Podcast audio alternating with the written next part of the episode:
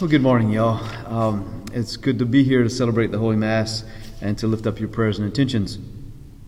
Guys, there's so much going on in the readings today. Um, I'm, I'm, captivated by two things. One is this first reading from the Acts of the Apostles. Stephen, uh, one of the first martyrs of the church, he's stoned to death.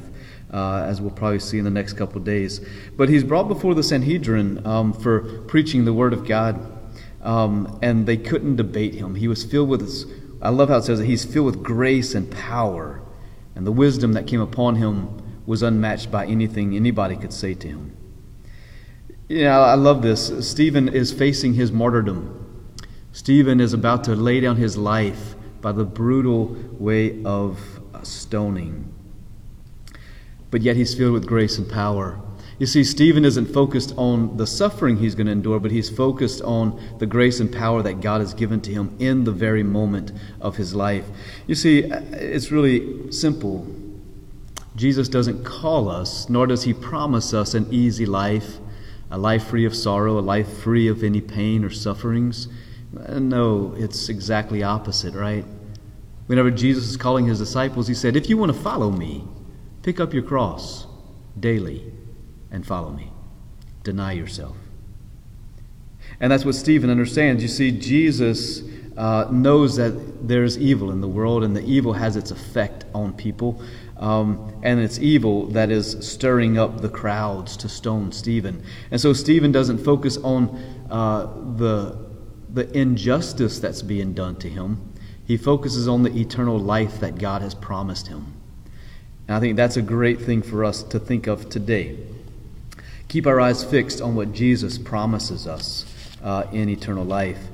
And then we look at the gospel. We're now entering into the John 6, the bread of life discourse, um, where Jesus is going to give the most explicit teachings of the Eucharist, of his body and blood, soul and divinity. His flesh is true food, his blood is true drink, right here in the holy, the holy bread. Um, and this is the beginning of it. And so people are asking him, uh, things, and, and they had just seen him feed 5,000 people. They were part of that, this great miracle. And then they see him walking on the water. Uh, that's something that doesn't happen every day. I, I, can't tell you the last time I was at the beach and somebody started walking on top of the water. I mean, it just doesn't happen. Um, so, what Jesus was showing was that he, he has the ability to feed in abundance from three loaves and two fish, over 5,000. But he's also the Lord of all creation as he walks on top of the water. Even nature obeys him um, and doesn't hold him bound. So he's revealing his divinity, okay? That's what he's getting at. And so they begin to ask him, What do we have to do to accomplish the works of God? Isn't that a great question for us? We all want to do the works of God, don't you? What do we have to do to accomplish the works of God? I have to go out and save the world? Do I have to go out and, and, and be this you know, great heroic person? Um, what do I have to do? Do I need to go get another degree? No. I, I, what do I need to do? Jesus tells us what we need to do to accomplish the works of God. He said, This is the work of God, that you believe in the one that He sent.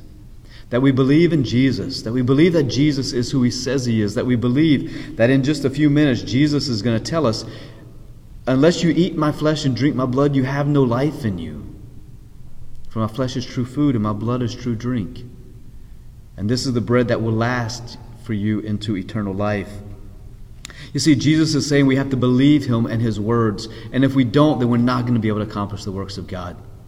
We can't build a gospel on our own beliefs. We have to believe in Jesus and believe in the gospel that Jesus gives to us because it's that gospel that brings life and that gospel which will allow us, like St. Stephen, to lay down our life for him to keep our eyes fixed on the goal, which is not an earthly goal, but it's a heavenly goal. So no matter what persecutions come, no matter what hard times hit us, um, we have a God who's going to be with us right in the midst of it, giving us his life and his grace and power in the Holy Spirit. Amen.